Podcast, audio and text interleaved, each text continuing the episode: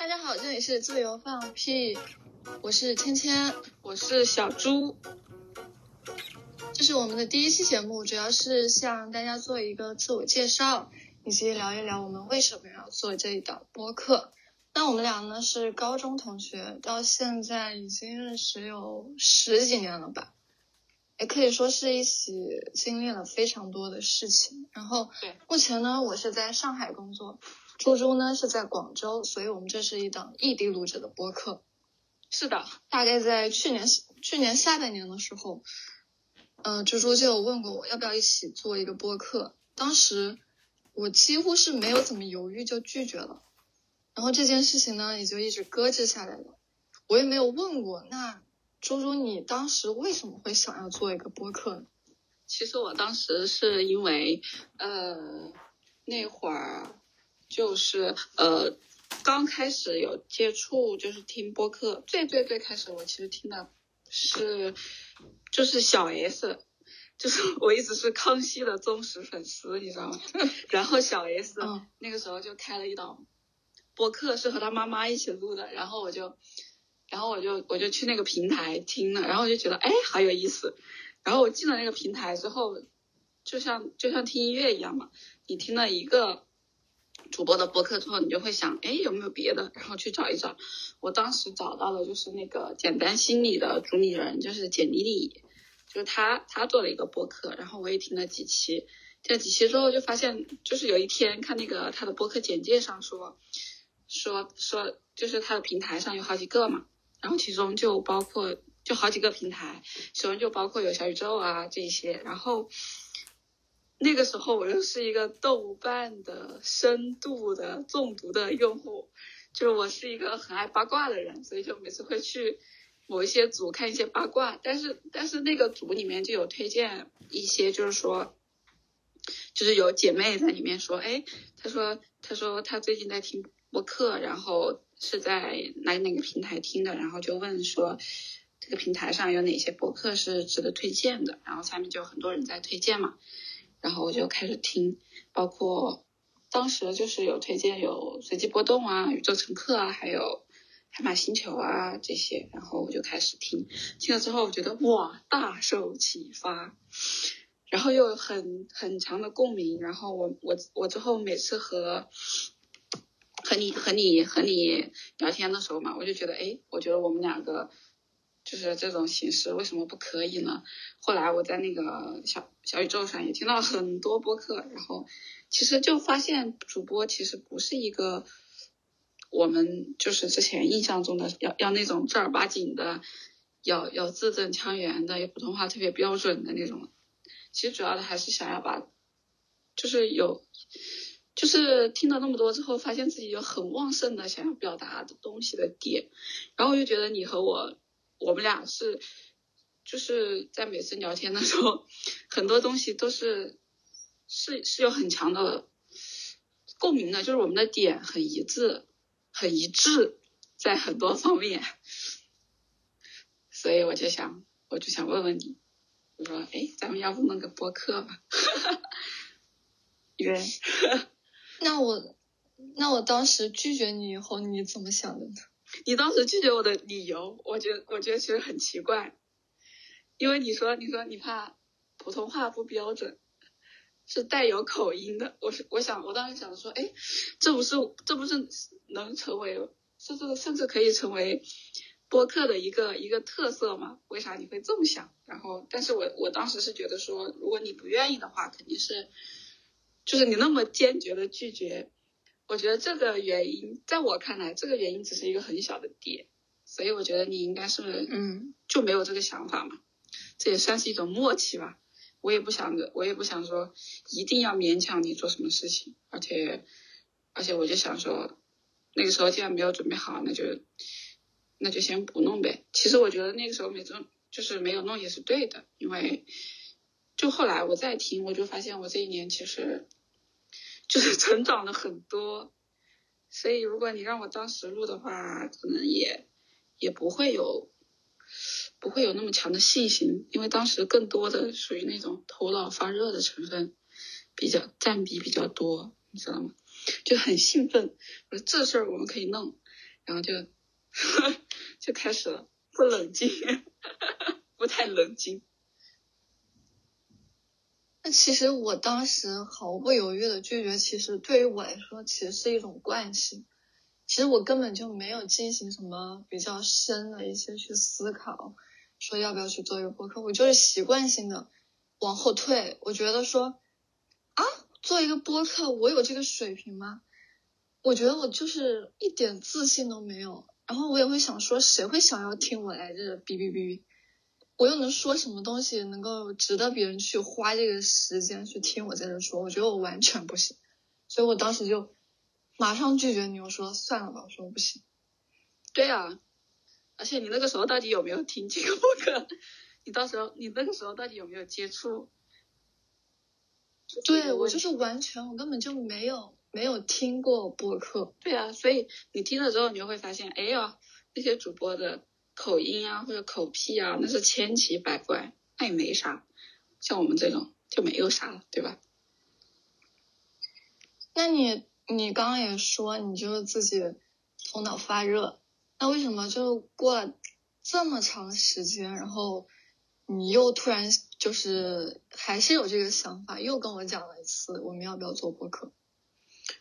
其实我的我的想法都是一轮一轮的，我有很多想法都都是那种属于一直在循环，就它是会有一个波动的，就是有的时候是在波波峰，就是我特别想做，然后有的时候是在波谷，然后我就会慢慢的慢慢的给我自己降温，然后过了一个周期之后，它又会起来，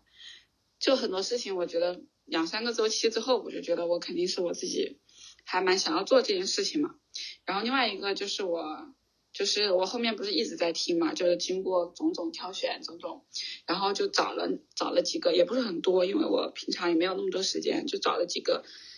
就是平常一直在听的播客，然后就很巧的事情就是，就是前段时间我刚好我在听的那几期播客，大家都传，就是有一个播客他传达的，就是宇宙乘客，他就他说的一个观点，我很赞同，他就是说。就把博客当一个玩当一个玩具嘛？为什么要就是要把它想的那么严肃，或者是一定要说嗯把自己弄的就是你懂你懂吗？枷锁加的那么多呢？这你就把它当做一个玩具，就不要不要想着说哎我要面对多少多少人，其实你很可能就最重要的是面对的其实是你自己嘛。然后呃我后来听了就是谭老师的那个海马星球的最新的一期，然后就是。他那期我觉得非常妙，他就说，他就说，如果我们就是就是，这也是我很苦的苦遇的一个点，因为我是那种，我我自己觉得我是那种很高敏感的人群，所以我在就是实际生活中常常会有那种不舒服的地方嘛，所以，但是我我后来听了最新的一期的海马星球，我就觉得说，就是那个他的。这一期的嘉宾就讲了一个点，我觉得很有道理。他就说，他说你要主动去选择环境，主动去构建环境。嗯，包括我，这这也是我今年以来就是 get 到的一个点，就是说有一个理念，就是说对于世界来说，以如果以世界为主体的话，其实你并不重要，因为这个世界上有七十亿人了，对吧？但但是如果以你以你为主体的话，那这个，那你就是这个世界的全部，所以，所以我就想说，我好像以前一直没有没有这个点，就是说我要以我为主体来构建属于我的世界，属于我的宇宙，包括就是那那最最最最开始就是回到怎么构建的第一步，那就是我我得主动去选择选择我的环境，选择我我这个环境里面的我的我我要就是。我觉得重要的，我的朋友，我的人，我得，我得，我得想办法去和这些和我同频的人，就是产生联系。但是这不是说，但这个事情其实要主动去去做，你要主动去发声，主动去表达，而不是在这儿在这里被动等待，坐着等是没有是没有结果的。所以，所以，所以我当时就觉得，嗯。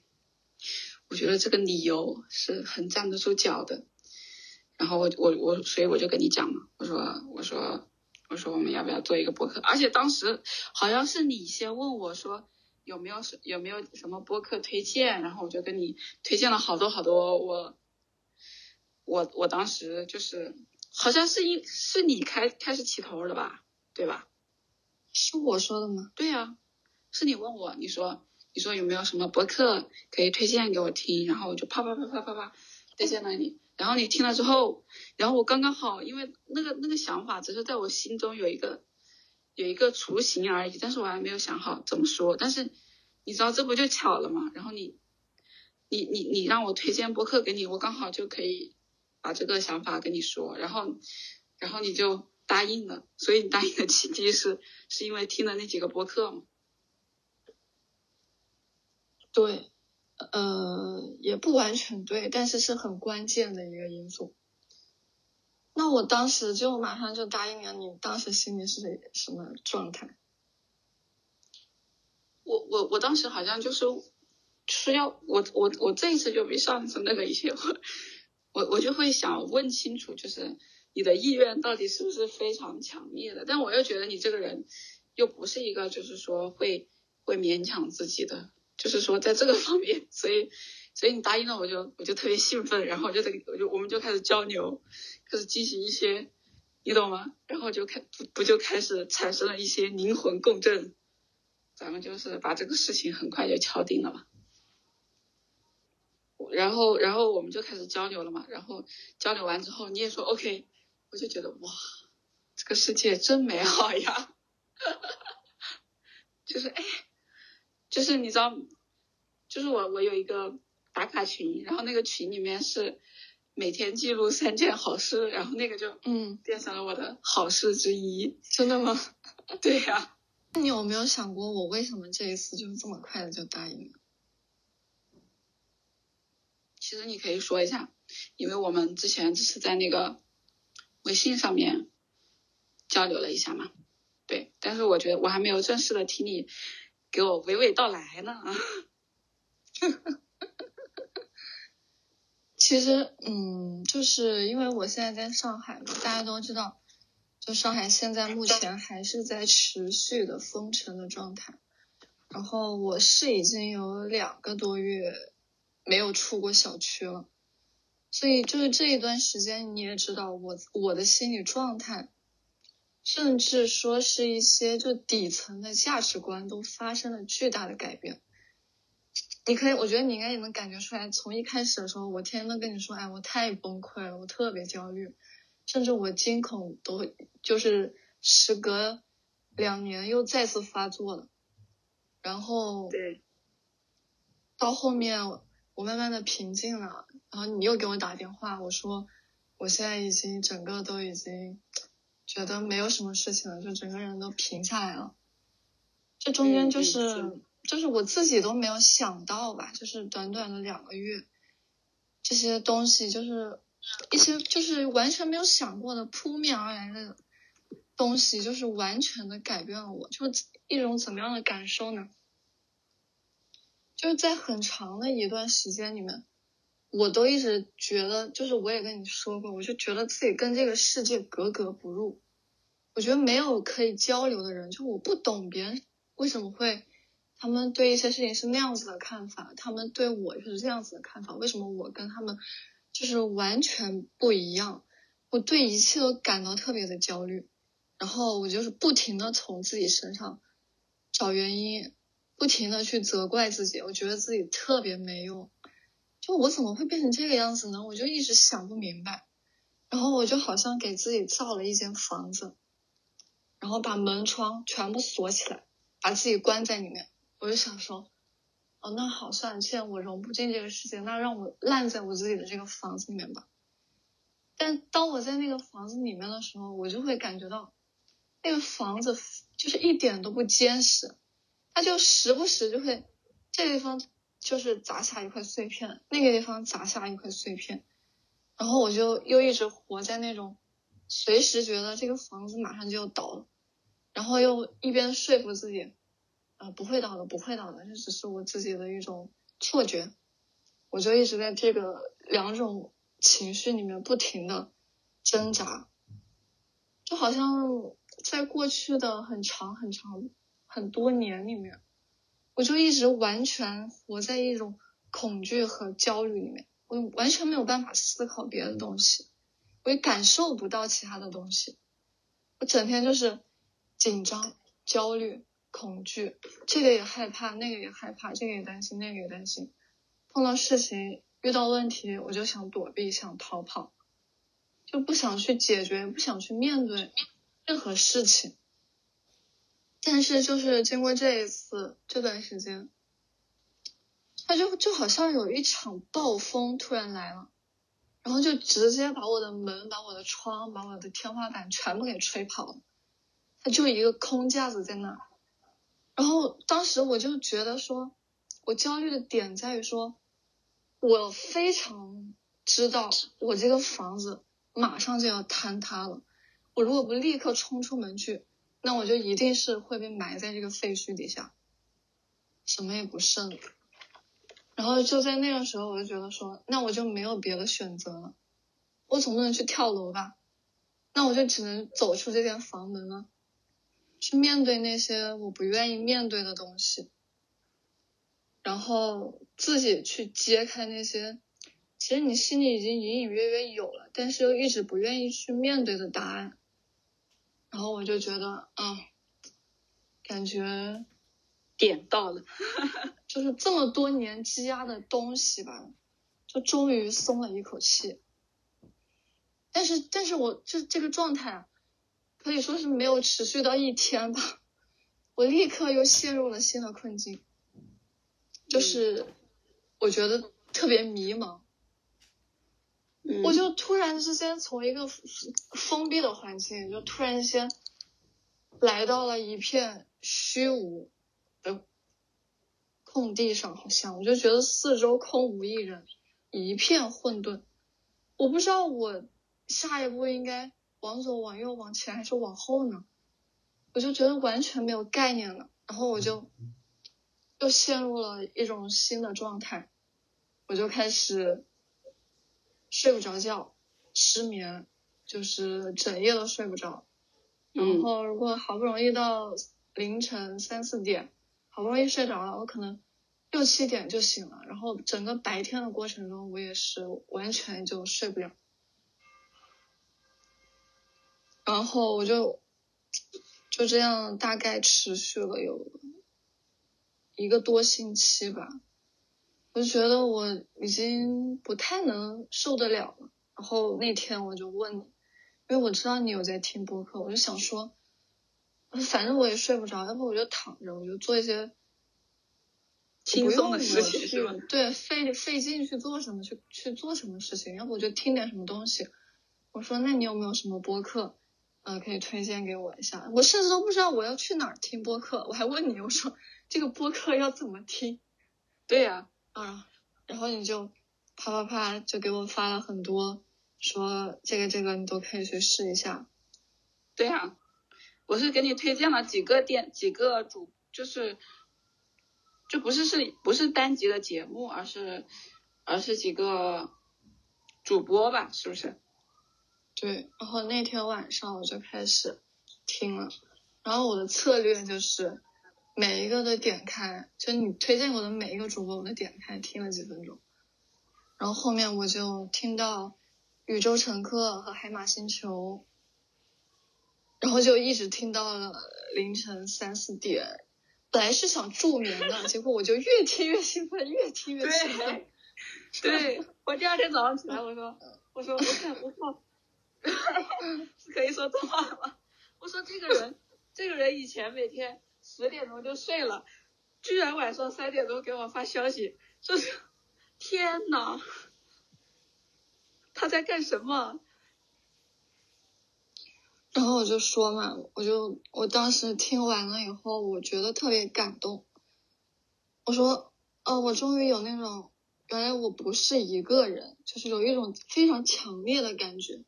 就是说我不是一个人。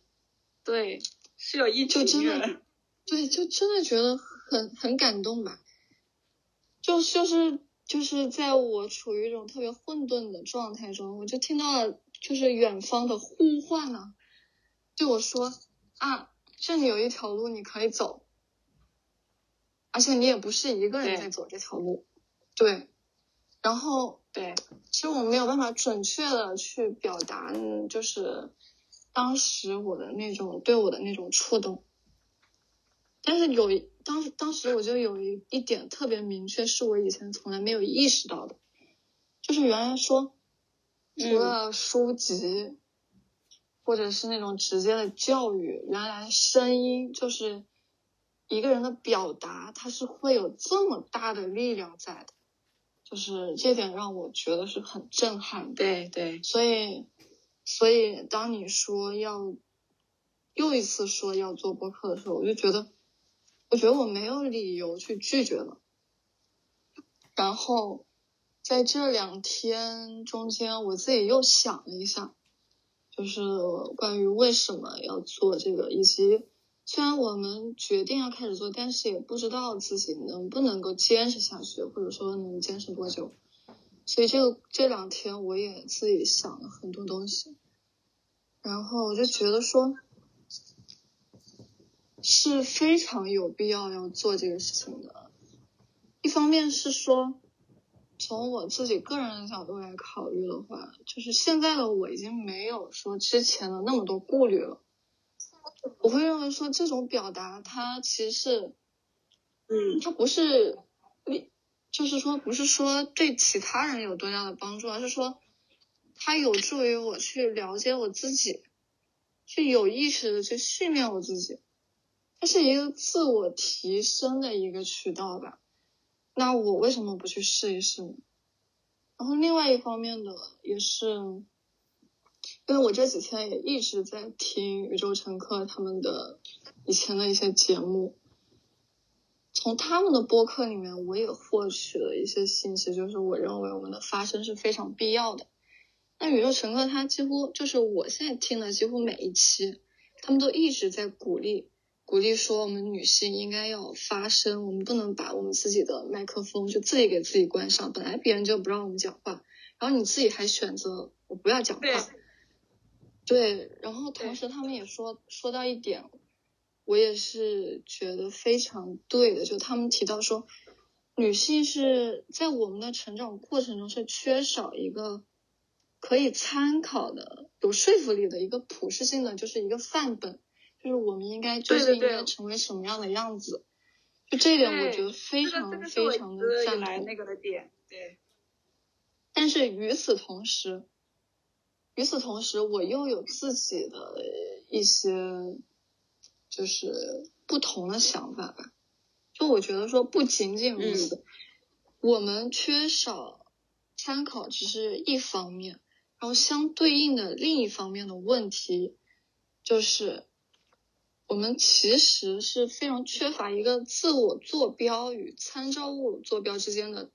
就对这种差距的一种认知。就你可以看得见，就是目前就是我们能够接触到的关于女性主义的一些信息，包括女权，大多都是来自一些，嗯，可以说是在世俗标准看来已经有所成就的一些女性，她们在发声。那你可以看到，他们比如说很多人是现在就在国外生活的，或者他们就有一些留学的经历，或者是在国内的，但是也受过比较良好的教育，或者说有一些人他们已经经过长时间的一个摸爬滚打，在职场上也已经找到了属于自我的一些方位的，大部分是这样一些的女性在发生，但是。其实对于大部分的基层女性来说，特别是一些尚未有觉醒意识意识的女性来说，虽然她们在接收这些信息的时候是可以与之共情的，她是会觉得说啊你说的有道理是对的，我也有这种感受，但是她们是没有办法自然而然的和那些在发声的人和他们站在同一战线，她没有办法自然的做这件事情，她甚至。可能会在某些程度上，他会觉得这些人就是站着说话不腰疼，他会觉得那些是一些利益既得者，他们说的话对于我有多大的现实意义呢？对于那些女性而言，可能他们自己周围人的声音音量更大，然后也是直接的能够即刻的影响到他们生活的。我觉得这是很现实的一个因素，就是你站在这样一个，这不就是我们的困境吗？对呀，这就是我们现在正在正在切实发生的情况。对他就是没有办法不摇摆，他也没有办法不去怀疑。所以说，就是我们就是作为最普通的基层的女性，那么既然我们有了这种意识，我们有这个意愿，那么我们我们就是应该要出来去发声，去讲给跟我们一样的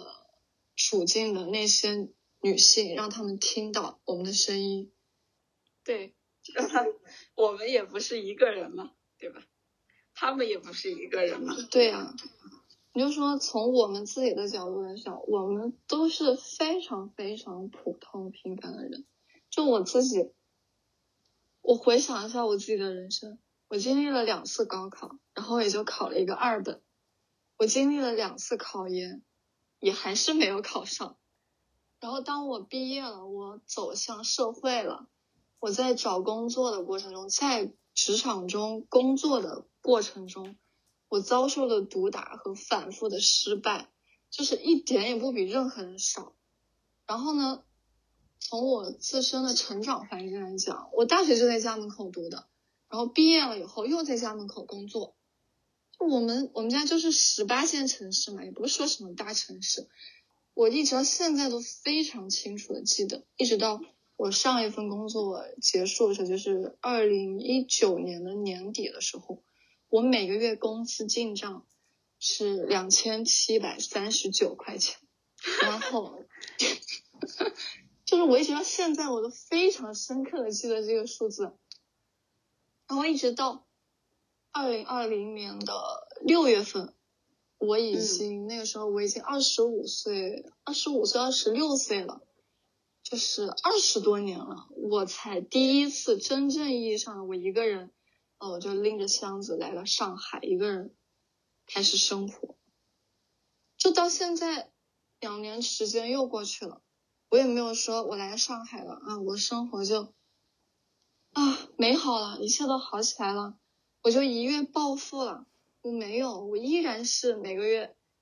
几千块钱的收入，甚至说我没有那个勇气，没有那个能力去自己租一间。房子自己住，我一一直到现在我都住在住在公司的宿舍里面。但是那又怎样呢？这并没有影响我一直在这个过程中不停的反抗，我一直在。不停的反问，我一直在坚持做我自己，所以我就说，希望希望女生们知道，就是我们永远都不要自己去放弃一些东西，不要去把我们的选择权丢给别人，就自暴自弃，觉得觉得说，哎，算了，反正我什么也改变不了，那算了，那我不如选一个轻松一点的方式。其实是 只要你自己不放弃，我觉得这个是非常错误的。嗯，对，是没有人可以夺走你的选择权，你永远是有选择权的。就是我现在特别生气的一个点就是这儿，嗯，对，嗯，你说，就是我觉得很多很多，特别是女孩子，就是很不清醒，你知道吗？她们好像觉得就是一个决定，她是她们做决定的。的依据是是去做最容易的事情，而不是去做正确的事情。就我们应该是做正确的事情，而不是我们做任何选择或者决定的时候，你应该是去做正确的选择，是而不是不是选择最容易的选择。而且你也不要把这两个混淆，觉得正确的就就是最容易的选择，那只是暂时的而已。因为谁也不能保证，就是大家都说，哎，你看这个这个生活多好，你马上就能达到，你达到之后怎么怎么的。但是你达到之后，你你过的生活是你自己的，对吧？嗯，那那所有的结果其实都是你自己要承担的。到最后，哦，你没有，你你你没有任何，你把权利让渡的时候，到最后你你你好像被一个就是被钉在案板上的肉一样，你你没办法动弹的。所以我就我很生气的，我每次看到，就是我是一个我我会往上冲浪，但是我最讨厌看到的是什么呢？就是就是会有一种。怒其不争的心理，我说为啥呀？而且还一个个觉得自己可牛的，我我的天，我咱也不知道为啥。所以我就是想说，那么我们就是完全没有说什么有有有什么成就，或者是有什么东西，我们就是最普通的人。那么我们就我们就代表最普通的人来发声。如果有女生，嗯，刚好和我们有一差不多类似的经历、类似的处境，她们刚好有机会就是听到了我们的声音，能够和我们一起，那我们就是站在同一个起跑线上，我们一起去和大家一起去成长、去学习、去进步。对呀、那我们就可以互相构建着这么这么这么一个网络嘛，构建一个我们自己的小小宇宙。那我们大家就一起自由的放屁，大胆的放屁，就是放屁又怎么样呢？放屁是啊，谁谁人谁不放屁呢？对呀、对呀，我们要实现放屁自由。拉屎嗯拉屎要排队，放屁总可以吧？嗯，所以这些就是我想要说的，就是差不多就是这些。然后我我最近的一个新的想法呢，新的那个蹦出来的一个点是什么呢？就是我很早之前一直就是，就之前有一个我我忘记在哪看到了，就是有一个博主说，他说他说自自省的人是一个，当然当然，因为他是一个男性博主，所以他他他他就说，当今的男性很多男性完全是没有就是自省这么一个，他他完全脑子里从来没有这个词，但是女女性往往就是在成长过程中因为被打压嘛，所以所以呃被否定，所以所以自我否定，就是他又会变得很自卑，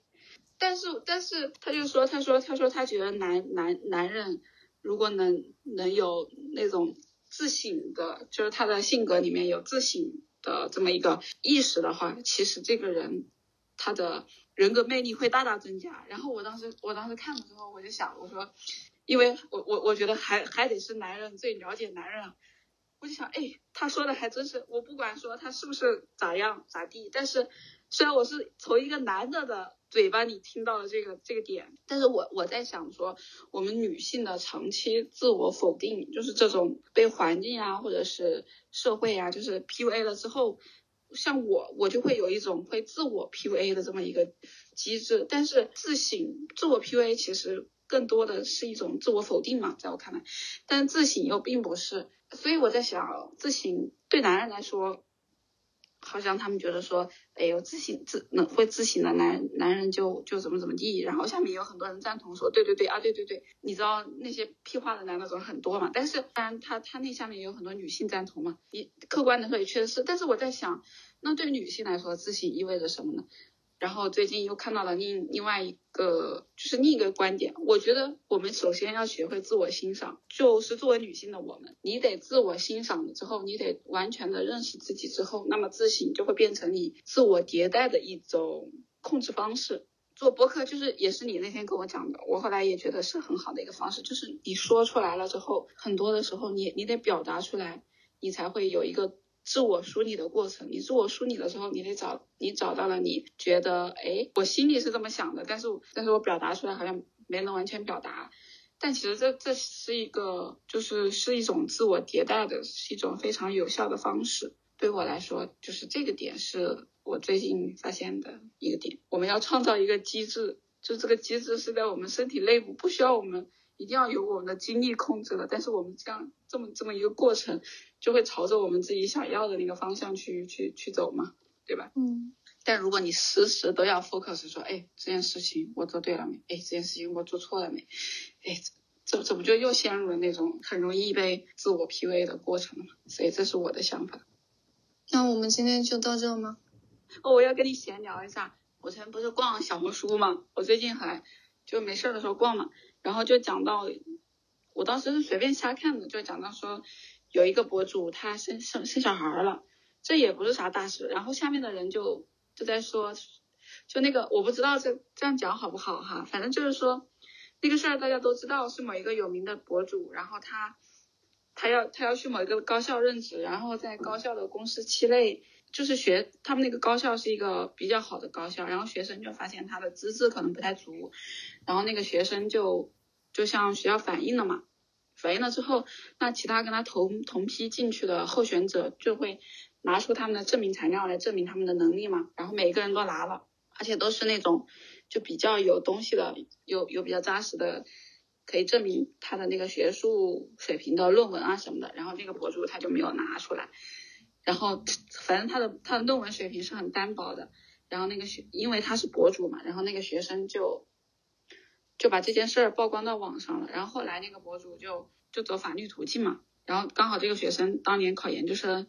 然后就走法律途径，然后后来好像是不知道为什么后来他又撤诉了，反正反正就是这么个事情。然后这事已经过去了很久，然后他们现在，他们现在就是因为有一个人抛出了那个博主生了小孩儿，然后下面的人就在评论说这个事儿，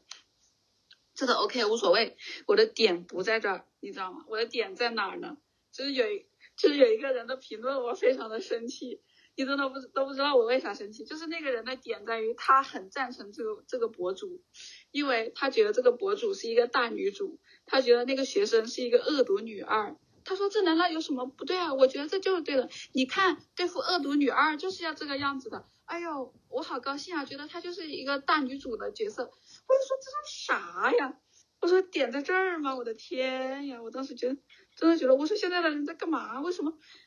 怎么会说去纠结什么大女主不大女主的事儿呢？哎呀，我真的气坏了。我的我的气点很奇怪是吧？救命呢！还有还有一些我很生气的，就比如说很多。”很多人会在网上发，他说，他说他觉得就是摆烂摆烂人生嘛。然后我一定我一点进去，二十三岁、二十四岁、二十五岁、二十六岁，然后说人生好摆烂，什么玩意儿啊？我才不觉得我的人生就这样，我我才不觉得我的人生摆烂呢。就这个社会已经在在给我们女性加很多年龄枷锁了，然后你自己还在那里还要在那里卷，还要在那里把年龄枷锁一再的降低，这对我们又有什么好处呢？这对我们又有什么意义呢？我真的不懂啊！我觉得你没有必要为了这种事情生气，为什么呢？因为它就是一个现在来说是一个非常普遍的现象。你如果要为这些东西生气的话，你一天二十四个小时，一年三百六十五天，你都生不够气的。对，理智上来说是这样的，但是但是你就会觉得说，是我知道他非常值得生气，但是你不要去生气。怎么说呢？我就是会觉得。我没有办法，然后你知道我发现了一件很重要的事情，你知道吗？就是我发现我不会怼人，就是我我发现我比如说我在网上的时候，我遇到这些这些我觉得不赞同的，对吧？我没有办法很顺畅的把我不赞同的点说出来，就像我跟你说，我也没有办法说出来，这我觉得这才是我觉得堵得慌的地方。那这就是你做这档播客的意义啊，你就可以训练你自己的这种表达嘛。对，就是说我为什么会记这么久，就是因为我没有我没有把它表达出去，所以我就它就一直在我的体内循环，你知道吗？你这就好像人家说你和一个人吵架之后回来之后就复盘，然后就觉得哎当时没有发挥好，有很多话没有说出来。对。我是哎，我会这样。虽然虽然虽然你你你到现在是不是也不太不太不懂我为啥生气？就是我觉得现在的小孩儿，因为看起来那个那个那个那个博那个回复的那个人是一个女孩子嘛，我觉得现在的这么不清醒吗？我的天，这么不清醒吗？就是就是认为用铁拳砸人是一件大快人心的事情哎，这才是我 care 的点，就是。还没被拳头砸服吗？就是没少挨拳头吗？就好像那个喜儿里面，你去赞黄世仁一样，我觉得好奇怪。当然没有那么严重哈，但是我总是觉得让我觉得不舒服。当然了，这是这只是我的一个小点，反正这一趴过了，哈 哈我只是想把它表达出来而已。就是说，你永远叫不醒装睡的人，那那些装睡的人，你拿他是没有办法的。唉，就是有一种那种，有时候还是会免不了会觉得，我靠，你又不是上帝，你又不是什么圣母，你不可能每一个人都管得了。我我就会我就会生气，然后每次我我我会在意，哎，我发现我又发现了我这个点，就是我会真的会。就是就平时说，其实其实你说那种特别过激的话呀什么的，我倒是觉得还好。但是我我一看到这种这种蠢里蠢气的，我真的会生气。但是也不能说人家蠢，反正就是这种还 很骄傲的，我会觉得蠢。但你这种生气对他造成不了任何影响，但是会影响你自己，是会影响我自己。所以我刚刚其实我我之前就是我去年的时候有一段时间，我是非常生气的，因为我我刚那个时候就是是一个很短的时间里面，就是我的就是那个意识觉醒的那个那个步骤非常快，然后接触了很多就是女性觉醒啊，包括女女权啊这方面的东西了之后。我发现我身边的环境何其的，就是感感觉处处都在 diss，就是可能我之前没有意识到，但是我感觉他们处处都在厌女，你知道吗？我当时是非常愤怒的，包括我就觉得说，你凭啥觉得因为我是一个女的，我就我就我就怎么怎么地，我就怎么怎么地，到最后哎事儿还我我也我还是还是得我做吧，对吧？你凭什么呢？我就特别是在职场上，我总觉得。我觉得职场上就不应该有性别这个词啊，大家都是人呐，你也没有因为我是女的就不就让我少做点，我也没有因为你是男的就一定说啥啥事都让你做呀，那该做的还得做呀，那有什么呢？而且他们一直一直讲说男的多多辛苦多辛苦，那些工作女的都做不了，因为有很多行业，比如说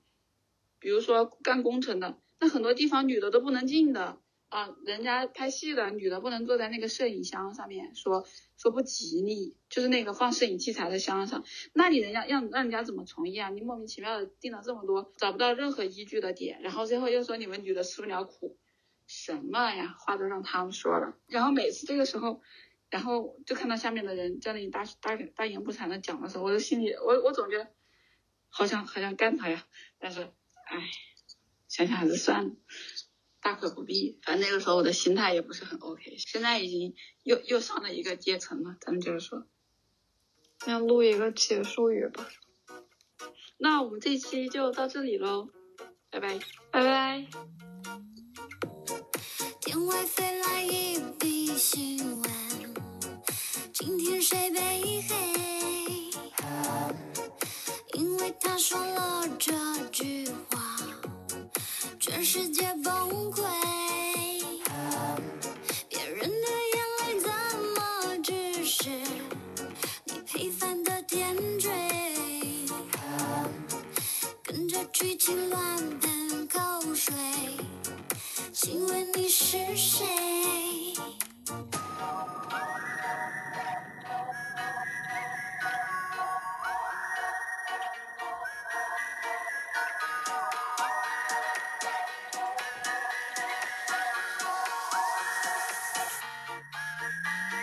谁是谁，搞不清楚谁是谁，怎么能说得天花乱坠？谁是谁，搞不清楚谁是谁，抱歉我赶时间不放。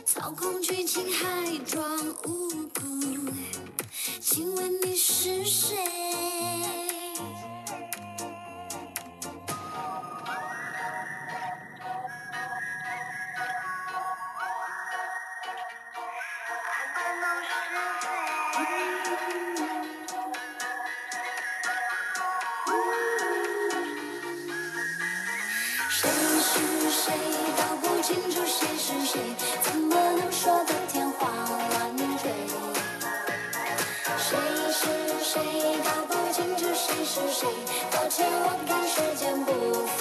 陪